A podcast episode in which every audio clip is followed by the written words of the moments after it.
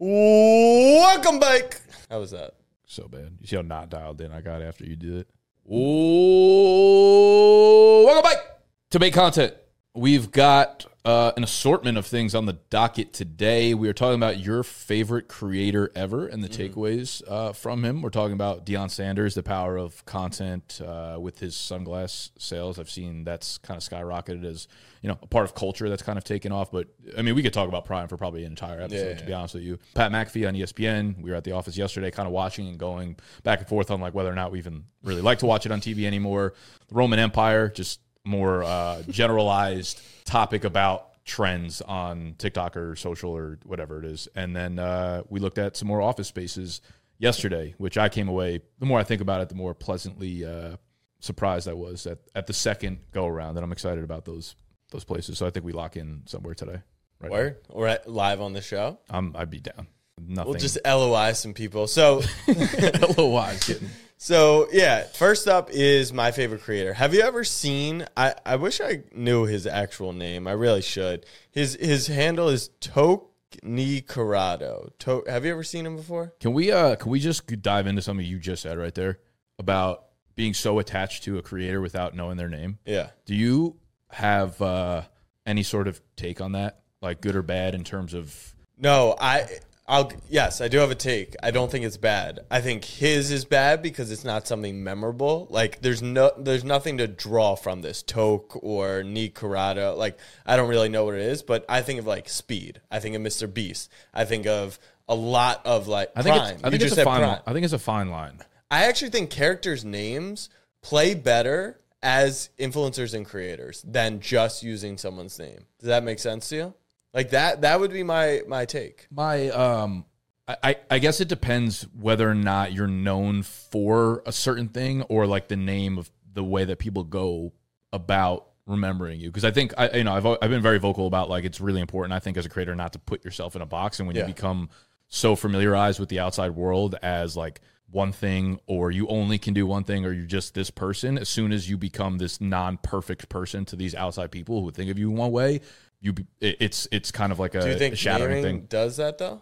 I don't know. It's why it just popped in my head when you said it, and it's not like a conversation I think I've really that we've had on here before. But I think about even with like Ike's Lunch, and like we'd be walking around and they'd be like, "Oh my God, you're the Ike's Lunch guys," or like Tony Don's, whatever it was. It was like cool that they know us, but then it's also like we're all also other, we're like people, you know, and like real life. But so, you call Portnoy Prez, right? Like I actually think that stuff is better to have than just be like David Portnoy or, you know, Nick Ercolano. Like, I think him being Don's probably gets him more love and attraction. Ike's Lunch, like, if it was Sean's Lunch, probably wouldn't have blown up. Animal, right? Like, no one knew his name. So, I actually do think, and you see it in your content all the time, right? With trivia, I wonder, nicknames. Prez definitely doesn't give a fuck because of the person he is. But, like, he's built so much within the 20-year period, and then I'm sure he just walks around sometimes and be like, "Oh, you're the pizza guy. You're the pizza guy." Yeah. I know he doesn't care, but like it's kind of weird. I think it gives you more. Yeah, that's what's lacking with me. I got nothing. You got nothing. Just Jack. You're just the white guy on Marlon Humphrey's podcast. So, anyways, like I said, I really need to know. Tokney is his name? Not Tokney. It's got to be Tony. Tony. His name actually just might be Tony. Yeah, there you go. Yeah. You idiot. So, but that goes to the point of don't make it hard on people. Anyways, Tony is my favorite creator. If you've never seen this guy before, Tommy's going to run some stuff on the screen right now. Some of his best TikToks. I've been following this guy for probably a year plus, and I think his skits are hysterical. He's just like, he makes every situation the most awkward. They're absolutely hysterical. And then one day, probably about 6 months ago, I'm scrolling on TikTok. His face pops down, and he literally sits down at a picnic table, and he goes, "So I have cancer." And it was one of those, like, scroll stoppers. And you're just like, holy shit. Like, this guy, he is full of life, full of all this stuff. And he's just like, "I have cancer." And this is where I think my love for him just went to a completely other level. He has not only taken on his battle with lymphoma, but, like, he has made it positive. He's made it relatable, all while being extremely educational about what drugs he's taking, about what chemo's like, about what diet he's on, about shaving his hair. Like, for someone who has alopecia, which is the furthest thing from cancer, it's a fully healthy thing, but losing your hair, the fact that he's able to do this and highlight and probably make, even if he makes one person more comfortable, like amazing journey, he's made probably thousands and thousands and thousands of people more comfortable with this. And I just genuinely think like this to me is the best utilization of content that I've ever seen. I want you after the fact to like go through and I think everyone who's watching will get a better appreciation for him, but just like magical stuff from him. So let me ask you, his content pre-cancer and post-cancer or, you know, intra-cancer, do you feel as if there's been any change in terms of like someone going through it and being an extremely positive person through it? Like I admire that so much because like that makes me want to not be as big of a piece of shit in my normal life. You know, is there any exaggeratedness to that in the in the intro? That's just who he was both from day one. I mean, my favorite TikTok of him is, you know, the song like take a walk, like. Whatever, I'm not a great vocalist, but anyways, it's just like him walking through Chicago, going to the fair, going to the Bean, like it was always this, and there has been no change besides what the type of content is. So yeah, the reason I even asked that is because like I'm thinking about if something like that happened to me, like you know the tone and the energy of my content, like personally, my vlogs is very like there's an underlying like anger towards the world, right, at all times, right? Even if I'm not angry, just is it's in there, right? So it's like, would my content be weird if I all of a sudden became? Would you rather watch me go through a process like that with the still underlying anger to the world, you know? But then it's like, I don't really want to watch like a depressed guy go through cancer and an angry guy go through cancer. I think that one is it's tricky. More of like an authenticity. Yeah, question, it is. Sense. It's tricky, but I do think that would be relatable too. Now, you would probably at least, you know, I can't tell you how to do that content because you would want it to be how you genuinely feel in that moment. Do you feel targeted? Do you feel unlucky? Do you feel shitty? Who gave me this? Exactly. Yeah. Like that. I mean, these are all stages of grief and healing and dealing with all this stuff. But I think it would be relatable to a degree, right? It would be relatable to, you know, it doesn't just relate to the person who has cancer. It relates to the person whose family has, like, someone in the family has cancer and how to deal with them. And so for you, maybe it's you talking about with that anger towards the world, how, like, you just don't want to talk to anyone. And then someone in his family is like, oh, I get it. It's his anger. It's nothing to do with me. It's not that he's closed off from me. It's just like how he's dealing. So I do think that the takeaway was generally like, what an amazing job. But also, if you do reach that ultimate peak of authenticity, like you're going to help someone. And that's the purest form of content. Yeah. He, I wasn't familiar with his content before you sent it over, but like he kind of reminds me of, do you know Bob? Brilliantly Dumb. Yeah. He's a go. I love his fucking content. He just talks. He goes on spiels for like a minute and a half usually about bacon, egg, and cheeses for whatever reason. But they're like actually when you said like my favorite content creator, he popped into my head as like my. I don't necessarily. There aren't a lot of guys that just like waste time on just like watching dumbass content, but like his is some of my favorite. But it's dumb and it's relaxing. It's relatable. It inspires in like a way that you wouldn't conventionally think it does. So I just wanted to give Tony, I guess that's his name. I want to say it's actually not his name, but I'm not sure. It wasn't necessarily like I think his first name is actually Tony. No, it definitely spells Tony. I guess T-O-E and then there's two body parts. Yeah, but you were like Tokni. I'm like brother. Oh man, crossing the line at some point. Check him out if you guys haven't. I think most people will understand where I'm coming from. Yeah, and just definitely is deserved a shout out. I've been wanting to give him a shout out, and then we get caught up in the grand scheme of this thing. That type of like content too is it's both inspiring, but also it so helps when you're going through something difficult in the sense that like, man, it could always be worse. And it's not even just like the shut the fuck up and push through it attitude. It's just like most things are just not that serious. You know, most things are not things that need to be like making you lose your fucking mind. Most things are and not. This is, to be clear. Exactly. Like, and I'm saying like it's perspective. It's really, really perspective. It's like this guy can get out and film content and edit it and put it up and still feel good about life in general, even though it could be taken away from him at any point. Yeah. When you're stressed about like a bill or like something, it's like things could always be so much. I mean, I think the most applicable one is like you're stressed about your fantasy football waiver and like, yes, you might have real money, but like, let's take a step back and understand. And I'm not even touching on the fact that like, Now, the amount of people rooting for him, he's going to win this. Like, there's no doubt in my mind. He's raised money for charity. He did a huge walk, created content around it. Like, the amazing things he did. I'm just talking about, like, this is good content. It's authentic. And you can, if you're good at content, you can literally make any scenario positive. So, shout out to him. Deion Sanders, another content genius. And it's funny because no one would really picture Deion as like a content king. But this is what these people are. They're creators. They're genuine creators. He's got a content team following him at all times. He's got vlogs. He's ranking his sons on Instagram. Like, absolutely hysterical stuff. That was wild. That one was insane. But, like, if it's a content play, it's a content play. But he's not.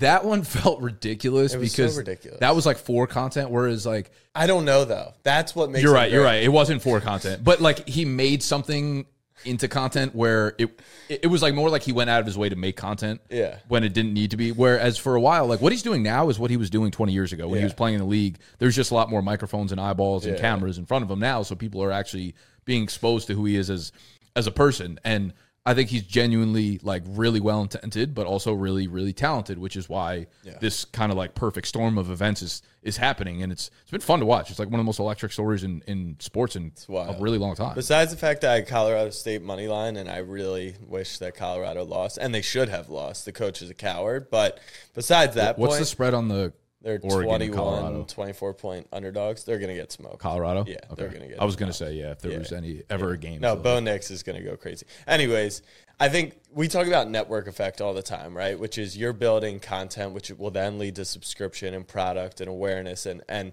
you know, we're doing something similar. And I talked to someone today about a newsletter and how that would just add to our network effect. And now we've got the podcast with Marlon.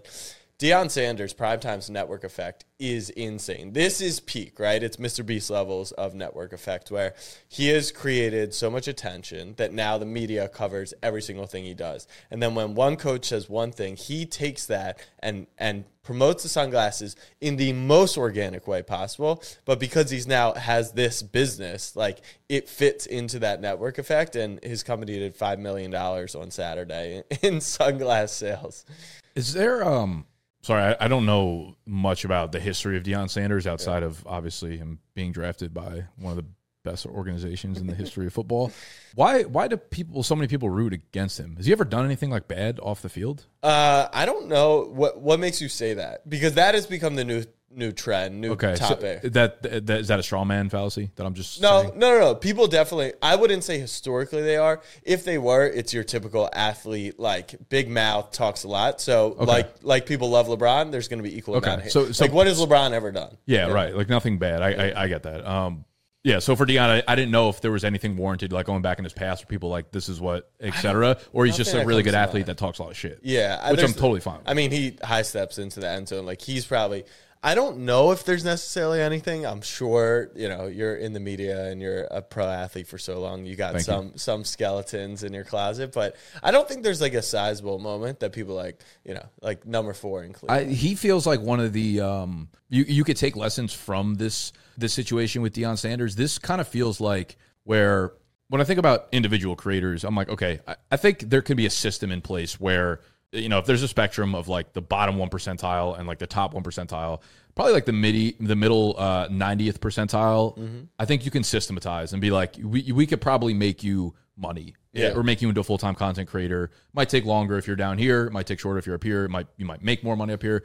He feels like a weird instance of he's like a top 1 percentile, right? Like he's so talented that I don't think most of the rules kind of apply for Deion Sanders. So I look at the situation, I'm like, yeah, he capitalized on a moment in culture, but he's so talented that it feels like these kind of things are going to continuously present themselves to him. And I almost feel like with the sunglasses, what did he do? Okay, so he was wearing them, and then someone said something about like... Yeah, so Jay Norvell, coward, head coach of Colorado State, said, when I shake someone's hand, I take off my hat and my sunglasses. Yeah, I saw that. So then College Game Day... Fox Big Noon kickoff, 60 minutes. Everyone was in Boulder over the weekend. Every time he did an appearance, he put sunglasses on the people, on Rock, on Kirk Herbstreit, on McAfee, on everyone. And so that was kind of his play and how he just embellished. And I'll give him a ton of credit. Like the handshake at the end of the game, which was highly anticipated. Like he's made this into a pay-per-view event. What happened? What I didn't see with the handshake, nothing really happened. Okay. They just had a very calm handshake. But like that was, he kept saying like, wait till that handshake. Mm-hmm. And then when Colorado State's winning the whole game, everyone's locked in. Like, oh, I got to see this handshake. If he loses, they end up winning the game. But on your point of yes, this middle portion, like it would just take different amounts of time. There's a playbook. There's a game plan for it. He's in that 1%, like you said, and he has now changed the future of college football, right, with content. Like, we get so excited when content creators do stuff massive. McAfee going from YouTube to ESPN, right? Mr. Beast going from YouTube to, you know, a chocolate bar company, Prime, you know, all that stuff. And now with Deion Sanders, he has literally changed, like, the, you know, you Penn State, you don't put your name on the back of the jersey, to if you don't do this stuff, you're not going to be able to recruit kids. Nick Saban, right? Like, you got to change your ways. Bill Belichick, you got to change your ways or else you're going to be left behind, because it's not just that he's made Colorado the most attractive place to play in the country from a fun standpoint. If you're an 18-year-old kid, you've got, you know, Kawhi Leonard at the game, you got rappers at the game. Like, it's not only that, but actually it translates to money. His son has the highest projected NIL value in the entire country, and Travis Hunter is probably going to be number 2 very soon. So that's where he's really changed the game. And, you know, if coaches don't, like, I think I give credit to Les Miles. Do you see the video where he's, like, doing the funny work? Like, people are going to mock him, but you better get with the times. Yeah. And then there's a question of, can people like Les Miles even do that? Who do you create as the face of your program? Like, it infiltrates every industry eventually. And I remember, like, thinking about this years and years ago, where I was like, man, in 5 years, I didn't have like an actual reference of time frame, but I was like, in 5 years, like every Home Depot is going to have a recording studio in their Home Depot physical shop for like employees to make content around. Cause I genuinely believe it is like the single best top of the funnel type of thing, whether it means buying or getting a customer to buy a $10 product, or the number 1 recruit in the country to come to your college. Like, every industry will get there. It's just going to take something game-breaking for the really tough ones to pull in there. And Deion Sanders is, like, the prime example of that. And it's funny to see where he came, because, like, it was with Dana Beers, like, kind of following him doing the Prime documentary when he was coaching at Jackson State. Jackson State. And then it just kind of escalated in a snowball effect now at this point. And it's blown out of proportion. But you say that, like, it's going to happen, right? Home Depot. But the irony to the whole situation is characters as brands has not been a new concept. Jared from Subway, the Verizon guy who became the Sprint guy, right? Like, these concepts aren't new. It's just that they've been maybe not they haven't adjusted to the times. Right. It's not new idea. It's just a new delivery or a new platform or whatever. And it feels easy to be like, let's just move here and do things like natively here. But it takes a long time for a lot of people and brands and companies to kind of recognize that and start moving that. Last week, we talked about the price of a commercial. Yeah. If you spend $800,000 building a character into your content, like, no one, why not? But it's like the character, like, into the content. Fucking Jake from State Farm. Yeah. They have actually done a job where he is a character. No one knows that guy's name. He sits courtside at NBA games. It makes sense. But, okay, back to the first conversation we had when this episode started. How fucking annoying do you think that is? You're Jake from State Farm. You can't walk anywhere without being like, Jake from State Farm. I'm like, good brand. I guess. Good brand. I don't know if I love that. You just want to be Nick Ercolano. Let's make it clear. This guy's name is Nick Ercolano. You can call me Jack. You can call me the horse guy. I don't care what you call me, but, like, what you're known for, I don't care. You're known for... being known for something is fine, but, like, being a caricature of yourself is a weird thing. That's tough. Like Flo from Progressive. Yeah. Like, your Flo, it's like, yeah, sure. Like, in commercials. She's also such a tough character. Like, I hate her commercials with a fire-burning passion. All right, Pat McAfee. So, Deion McAfee did a little stuff together. It's all this cross-promotion, ESPN stuff. But we were in the office. We're sitting down. You turned on Deal or No Deal, and then you turned on Pat Mac. And you asked me, have I watched... For the record, I didn't turn on Deal or No Deal. When our TV... I swear to God on this... For some reason, okay, also, like, if all my music apps are closed on my phone and I just hit, like, play on my headphones when everything's closed, it's just... Too. No, it plays Sorry, Miss Jackson. By Sorry, okay, Miss Jackson. For no reason. It's not, like, on any of my playlists. It just starts playing. Who's it by? Outcast. Okay. No, I was thinking alphabetically. No. It's. I think it might be. I might have downloaded it to my Apple Music 8 years ago. And it's the only song that ever plays when I do it. So, anyways, that's the same thing with Deal or No Deal on our TV. It's auto programmed to a Deal or No Deal network. I'm fucking fired up about it. The ratings are high, and it's your inspiration for TikTok and your trivia stuff. So, Nick said, when was the last time, or have you watched McAfee on ESPN on the physical channel? And so, because it was weird to see me going through the TV channels, and it was just Sports Center, and it was I thought you were going through YouTube though. YouTube TV. Oh, YouTube TV. YouTube TV. It's kind of funny. So the first day it launched, we happened to be in Kansas City, and we didn't have anything to do at that point in time. And I never turn on ESPN to watch any of their shows, NFL Live, NBA reporting, any of that stuff. So we did turn it on, and it was funny. On day one, the ticker was a little bit off. There were some stuff that just wasn't working. He was cursing, and then he quickly realized he probably shouldn't be doing that, but I think they were tape delaying it by 10 seconds, whatever they might be doing. What did they do for the curses? Did they beep them out? I don't know. I wasn't that locked in. But dial in. I know, I need to be more dialed in. So I haven't turned it back on. I see his clips all the time. I think he's gotten a ton of run with College Game Day and the McAfee show in general and all that stuff being shared. Now on SportsCenter's account, on Instagram, on ESPN's account, on Twitter, stuff like that. So the exposure's been great. I haven't necessarily tuned in. There hasn't been any ratings released. I think the general question is is it a positive? Do you find it to be a positive? Are you hearing less about McAfee now or more about McAfee? To be honest, I was never really in McAfee's world, so I don't actually follow. I think that's actually a good vantage point to give.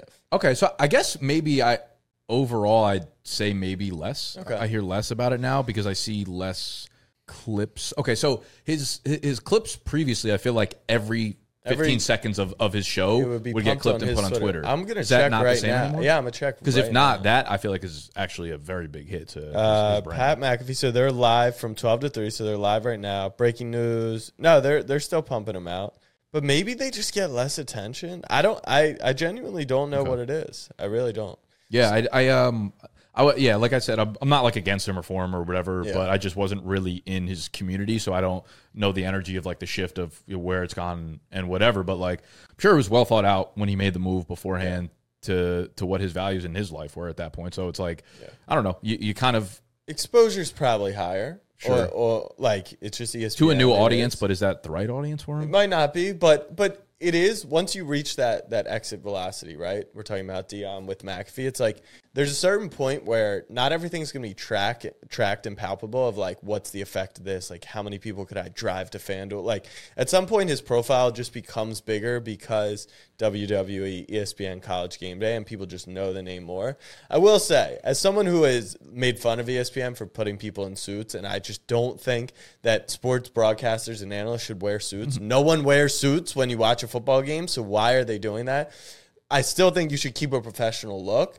His being on the polar opposite, when I turn on ESPN and I see him in a tank top, feels weird. It just feels weird. It felt weird yesterday. And it felt like radio show time when I'm it didn't feel like ESPN.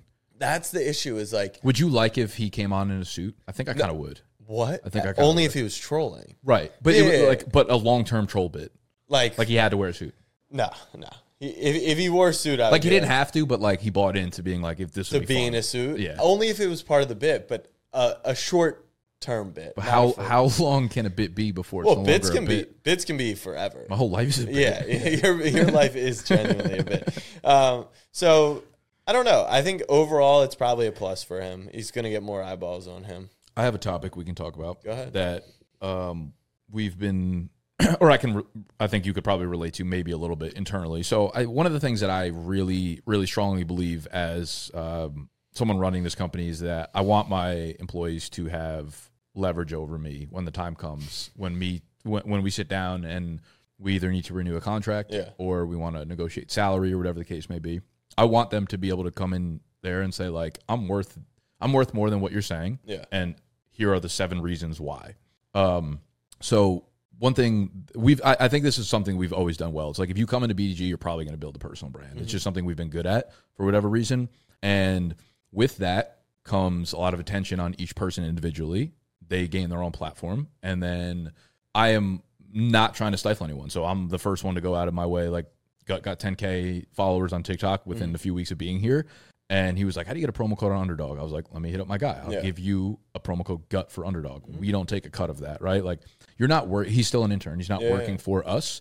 One of the things I've never really had to face head on yet, and I've seen, you've seen it play out now, like in Barstool before, where, you know, it's like, how much is the individual worth to the actual company? And like, are you signing your rights away to the content that you make, to the company that you're working for, et cetera? So I'm kind of like going through the fine line. I sat down with Jameson because Jameson's here till probably the end of the winter. And he was like, I'm trying to figure out what my future plans are. And I'm like, you're doing a great job. Like, I'd love to keep you on long-term, obviously. Mm-hmm. And I think outside of something drastic happening, I will keep you on long-term. Mm-hmm. And then he's like, okay, what would happen to me being able to, because he's not working full time with us, he's promoting, you know, other companies and stuff on his personal page, right? Okay. Whether it's Underdog and PrizePick, he's not exclusive anywhere, basically, so he can promote a lot. Yeah, and I'm like kind of toying back and forth with the idea of like, okay, you still you represent our brand now, and like I'm not, I could really care less, but I know a company like Underdog, who's, you know, financially invested into us, doesn't really want to see that stuff. So when he's full time with us, he's like, that's a lot of my income. I think I could match whatever you'd pay me salary wise probably with that. Mm-hmm. And I'm like, okay, well, one, it's cool that you would say that you'd want to be invested here when you could make your own money, right? Because you're believing in something bigger. Two, it's like that in itself is a really good negotiating point for you to bring to me, because it's hey, say like you come in and say I can make $40,000 off of affiliates on my own. Why don't you use that to leverage against me and say like, this is why my salary should be an extra $30,000, and also give me equity in the company because I can help build along the way, kind of thing. So I guess like, not necessarily a question, but just an open conversation as someone who's a leader in the media company, like Casey, starting to build his own brand. Let's say, I don't even know if Underdog does soccer pick'ems. Yeah. Okay, so soccer pick'ems, right? He did a reverse sweep on his picks yesterday, so. Really? so we're all good. We're all good. Okay, but for real, though, does he have his own promo code? Or would you snap back? No, he does not. Riley, who runs our social media and has a Celtics Twitter account, we gave him when they were running some Celtics stuff just to test and see numbers. Casey doesn't. He runs our Snapback Bets account on Snap. So we got it. We actually yesterday texted Zach and got a unique code to just for tracking purposes. My take on it is, we're not paying Casey to be a personality, right? If you're paying someone to be a personality, then 100% you take that into the equation. And if that grows out of it, and him being talent and personality, it just adds more value to it. So the way I would do it is I would pull Jameson within. I would take all his affiliate money. I would just pretty much project out against his salary, maybe bonus against it. So if he supersedes it, you know, he makes sure he gets paid. If he just hits his normal numbers, it's already kind of factored in. You take on a little bit of the risk. You take on a little bit of the personal upside. Accounts, personal content. Yes. Like that is. So I would say same thing with Barstool, right? If there's a certain person at Barstool who, when they post their sportsbook, like bet with me on Barstool Sportsbook, if they're getting a ton of new players, then their salary would be higher because of that. Gotcha. Yeah. That's kind of the way. That's what I was saying. Like end around. I want you to be able to come and leverage. Yeah, this could apply to merch, right? If you guys are doing merch and you bring, and Tony's like unbelievable at selling merch, right? Like if you can directly relate his content to selling merch, then he deserves more money if it's making the company so more like Don's money. Merch. Yeah. Okay. Yeah. Like he should have either negotiated that, or now when he comes to the table and he's like, hey, I do this for the company, it brings in X revenue. So just another reason to build a personal brand where you're at anywhere. Yeah. 100%. Now, the trickiest part, and I think this actually does apply to more than just media companies and our companies, is it the chicken or the egg, right? Without the BDG ecosystem, and I'm not even talking about growing personal brand, but without the ecosystem of content and without the suppliers, without the website, without the designers, without the shipping, all that stuff, right? Like if he were to go do it on his own, what's that success look like, right? No, but that doesn't mean it's not impactful, right? It's like, it is. That's why it makes me, it's one of the like very few situations in business that make me a little bit uncomfortable, because me, who I am personally, would not give a fuck. I'd be like, go make your money. Yeah. Then it's like me, the business leader, is investing a shit ton of my own money into a business that allows you the infrastructure to have this type of success. Yeah. Where it's like, I think probably a middle ground somewhere. I just don't really know I guess, like, what it is. And I hate, like, I don't want to have people, like, sign contracts where, like, your content's not your content. If you're under BDG or, like, we're taking your money, because you're working for that too. But I'm not naive enough to know that we're not also setting you up for success to get a bigger platform. No, everyone who works with us is exclusive to our partners, if that exclusivity. So Casey cannot work with PrizePicks. He can't work with Mojo. But, like, full-time employees. Yeah. That for sure. Like, Tony would never. Are you guys exclusive to Underdog? Yeah.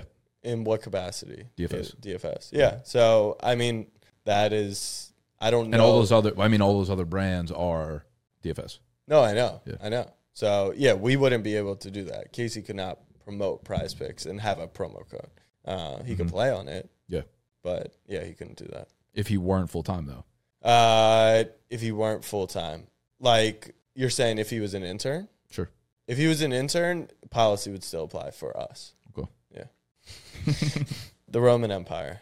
How many times a week do you think about the Roman Empire? Well, that's how we're starting the section. You're going to actually ask me. I haven't thought about the Roman Empire. Well, now probably about 6 times a day because of this trend in my fucking head. Yeah. But prior to that, maybe 8 months ago. Are you a fan of the Roman Empire? So overall, I don't know anything about the Roman Empire except like their cool-ass helmets, which are fire. And have you ever been to Rome? No. I've never even been to Europe. Really? Yeah. That's why you want to go to London so bad. Yeah, but none of my friends will go with me. I mean, I'll go with you. It just can't be to watch Desmond Ridder. I told you, I would not cross any ocean to watch Desmond Ridder play football. What about, like, Trevor Lawrence? It's like a command. What about Trevor Lawrence? That's my guy. Okay. That's how bad Ridder is that I wouldn't. Like, they don't. It doesn't counterbalance. All right, Bijan. Like, we have enough good on our – Bijan is must-watch TV. It's honestly like Bijan, Deion Sanders. It's like Bijan, like, I'll see your clip on Twitter, and then – No. Desmond Ridder is must-watch TV. Okay, there you go. Two Falcons must-watch. Two Falcons right next to each other. Every time Desmond Ridder was on television, me and my friends were like, yo, are you watching this? Like, this is insane. This is insane. Anyways. You're being a hater on the Bijan thing, though. He's, like, actually incredibly fun to watch. But that's the thing about social media. He's turned our city around. He's the savior of the city. Okay. Anyways. Roman Empire, if you guys have been living under a rock or under the Coliseum, maybe you haven't seen the trend. Some lady asks, how many times do guys think about the Roman Empire?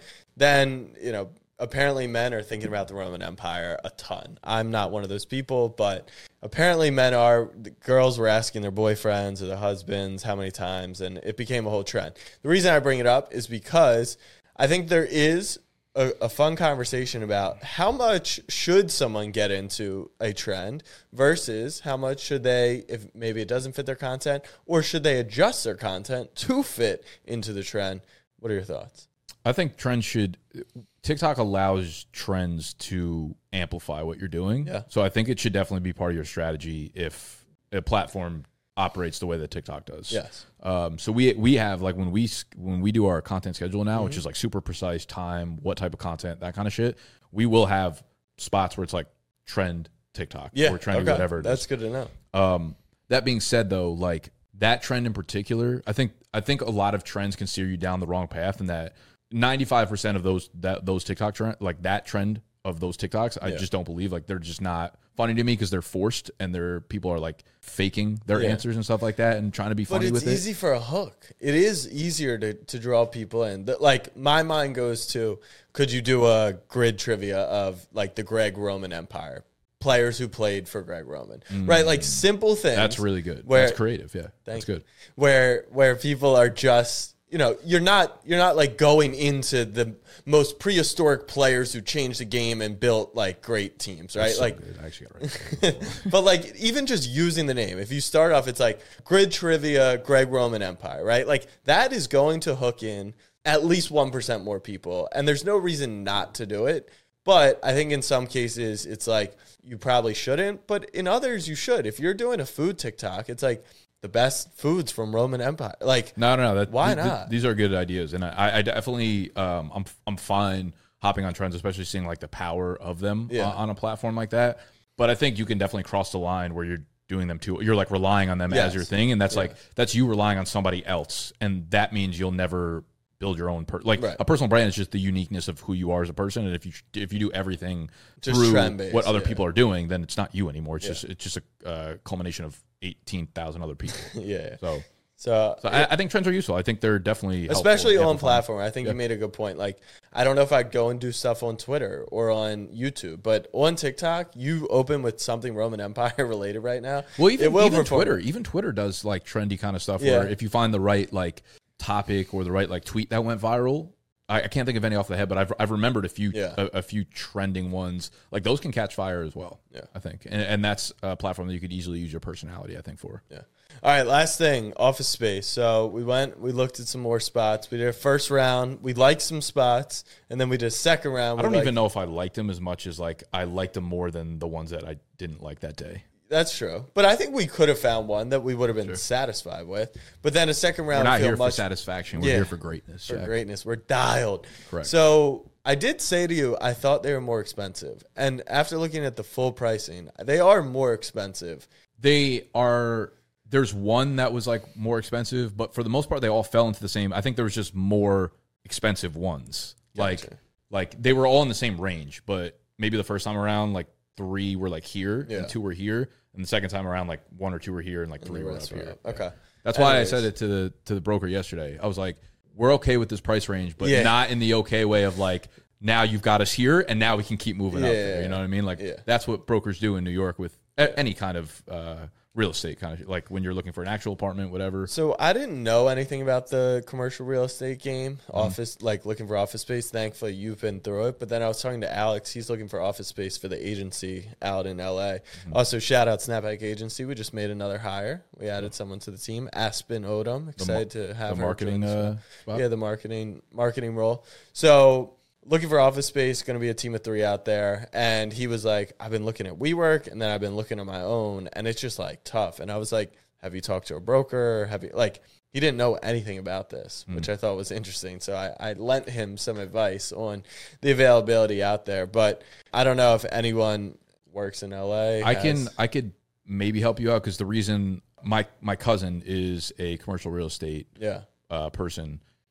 Out in California, but grew up in New York, so I had all the contacts in New York. So I hit him up, and he put me in touch with Donald and those guys there. And now he's more like, I think he might be residential real estate now, selling like really nice homes in San Fran and shit like that. But I'm sure he's got connects out there. So I could, after the show, I think the very tiny takeaway was, like, just ask. You got to ask people, because, or else you think you know what you're going into. But he didn't even know you could, like, build your own office. You could, add walls. Like, I didn't know that. Especially something at that large of a scale. Like, it's sometimes it's okay to I toy with this back and forth, because I'm of the mindset now that, like, I kind of like making mistakes on smaller scales, because it that's the only way you learn quickly. But, like, larger scale things, no, you don't want to get into a 3-year lease and be like, oh, you could have had a broker for that. Exactly. So that's definitely something. I was thinking about this, actually. Something you said a couple episodes ago when you were like, you're kind of like ruthless as a leader now, and I'm like, in my mind, the reason I'm like that now is because the stakes are so fucking high, right? Like, I'm not, the amount of money and the amount of time and energy that I invest into what we're doing here is everything to me. So it's like, I'm not going to let someone who's half-hearted, I'm not going to let someone who doesn't want to be here, I'm not going to let all that kind of stuff. Like, the reason I'm ruthless is because it's not 10% of my investment. Like, everything I have is into this. So it's like, if you're not matching my energy, then I'm going to be ruthless, because I don't need people around me that aren't. But like that doesn't mean you're not letting them make mistakes if they're good mistakes. If you're, if you're also messing up for no reason, no. And ruthless doesn't mean, like, mean or being like a dick, you know? And I can be if I need to be, but I don't do that for the sake of doing it. Ruthless is just, like, very strict. Like, very, like, these are the things that we need to do. These, whatever the case may be. But I think about that now with, like, larger scale decisions you have to make. You have to be ruthless. Like, you have to be, I think a good, like, litmus test is, when you, you don't have any tattoos, right? Mm-mm. But I know a lot of people that will go to get tattoos, and the person will, like, put it on them, and like, they, rather than, like, being able to ask them, like, hey, I actually don't really like that. Can you make this, like, a half an inch bigger, move it down a little bit? They'll be like, I'll get it, and they'll kind of live with that regret, you know? And I think that's, like, being, or even getting a massage, right? And the person's like, how's this feel? And you would like it a little softer, a little harder. Most humans don't have, like, the skin to say that kind of thing. And I think with these larger scale decisions you make, you have to start getting comfortable with it. You have to be able to tell people shit that you don't like, because, like, then you're just going to live with a lot of regret and a lot of pent up, like, anger at yourself, because you're the one that didn't want to do those 100%. Things. 100%, especially at that scale, right, which is your point.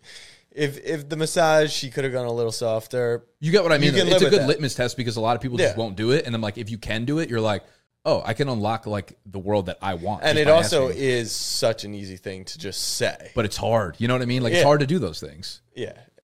So anyways, we're looking for office space.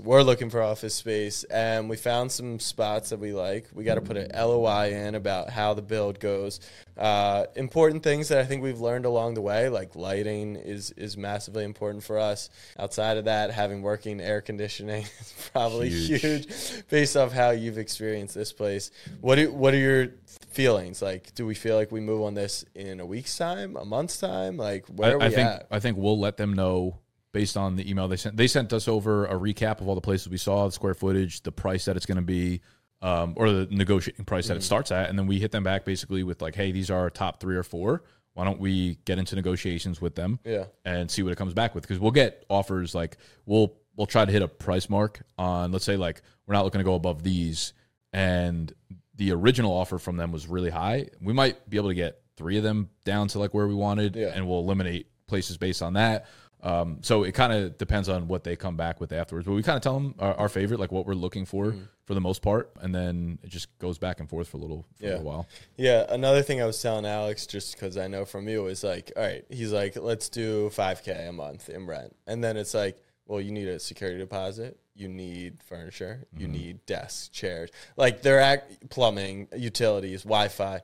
And I was like, the reason that WeWork actually isn't an awful option, especially for a team of 3, is because you get all those things built in. You don't got to clean your own bathroom, right? Like, there are things that maybe you don't think about when you do that stuff, but it's exciting times to... How are you looking at the process in terms of, like, which one you want? Because obviously we have those, like, staples that we want. Like, I want to be able to control the AC. Like, that is actually, as much as we joke about it, it's actually important to me because the way I feel while I'm working, like, I don't want to be exhausted because we're sitting in fucking 80-degree heat. 100%. Those kind of things. Other than that, I'm, like, very low maintenance with it. Yeah. And I kind of have just been going into the offices, walking in and being like, I like the energy here. Like, I could definitely work here. Like, that's good enough for me. How I'm looking at it is, honestly, it's like a bonus for us. I mean, we joked about it, how I'm getting the office for Casey because it's just going to make him 10 times more efficient. But I know that me being able to sit down and also, like, feel more relaxed. When you're at home alone, it's just not as exciting. Yeah. It's not as inspirational. I see you guys making content here. I'm like, all right, we should be doing that. Another thing that is very selfish, I think, on my part, is we need more characters in our content. And it doesn't mean full-time characters, but I think you just being there, Tony being there, like, just more bodies in and out. Like, the cross-pollination is going to be very cool. Exactly. And I think that's where we don't need the office. And I think I've told you that before, and it's not like a negotiation of, hey, we don't need the office. Like, you should pay for the whole thing. But I think, like, you're at an understanding where, you know, we don't want to be in this thing halfway because we just don't need it. Yeah. But we will pick up many benefits from it as well. And if we do a 2-year lease, it's like, where are we going to be in 2 years? Who knows? Maybe we do add 2 full-time characters. And then the script changes where it's like, you just have 48 interns, which I think is your dream, is just to have, like, little... Things just change so quickly. Yeah. Before we got in here, I didn't know if we needed it, but I was like, I want to try it. And now that we have it, I'm like, you need it. I don't even know what I would be anymore if we didn't have this place. Like, what would your company be? I have no idea. You'd probably be at a very similar place to where I was. Yeah, 100%. And that was where I was like, we're not going to level up unless I make this decision right now and try to, like, go after it. And that's, I think that should be the mindset for you too. Can you quantify the dollars to ROI? Because I don't think I'll be able to do that for a long time, or at least, and it's been what, 2 years? 2 years. So I didn't want you to. I was trying to make a point, which is this Marlin stuff, right? We know exactly how many dollars we're spending on it. Yeah. And of course, like, based off YouTube revenue and also based off of, you know, any partners we sell in, like, we'll be able to see, all right, was it worth it? Was it not? But there's so many things that you just can't calculate, like brand awareness, like all that stuff, that it's the same thing. You got this office, it changed your company. We invest in Marlin, it's going to change our company. It's going to send us in different directions. So as long as you can keep investing in your company, it's going to continue to build it. That's why I had hesitation. It was pre-football season where we weren't making as much money. We joked about that yesterday. And now it's like, all right, we have the funds to do this, and it's something I need to invest in. So I'm excited for it. You got the flashy. Yeah. Oh, it's that long. Yeah. I was about to say, do you feel the music from the music studio down below? Yeah. The first time we walked. The music studio or the gym? The music studio. Ah. There's like actual rappers coming in all the time. Really? Yeah. Like, I met the guy. It's kind of cool. He's trying to link us up with like ASAP 12E and shit. It's pretty funny. The first day we came in here, it was rocking this place. And I was like, like 10 to 5 can't be happening. Yeah. Please, kind of thing. Yeah, I mean, that's the other thing, too, is like you unlock so much along the way that you just didn't even know, like with Alex looking for commercial, like, he doesn't know options. You don't know options until you come across them, which I think is going to be a huge unlock for you guys because you're not even thinking about content the same way that we probably do now at this point. So, the only like downside of it is it's a little bit of a financial investment. It is. Other than that, it's like it's not little. I don't want to undersell it. Fair. You know, it could be, you know, let's say we go $5K a month for the agency. Could be another person. Like you can make an argument that you're now picking, you know, a desk over having another person working on the business, but it's not great when you look at it that way. So, so we're not going to do that, and we hired someone anyway. So that's big content. Head to San Francisco tomorrow morning. Be back Friday. Excited for that. What do you got going on? Anything? No, not really. We're almost finished with our website with JL coming on board. So we're about to launch. It's about damn time, JL. I feel one week, dude, unbelievable. I feel really good about that. I feel really good about the direction of that. We don't really have much else going on. We have such a tight schedule in season from top to bottom that it's kind of now just like last 6 months were prep time, fun, creativeness, and now it's just like go. It's go time. All right, people. Well, make sure you hit like, subscribe, leave a comment, and go. Island.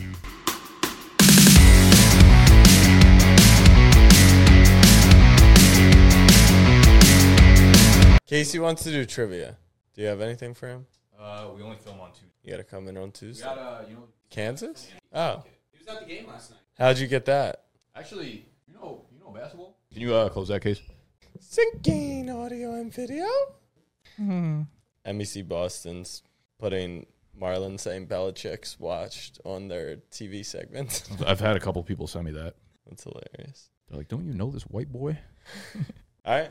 I need my phone because... Yeah, let me pull up the...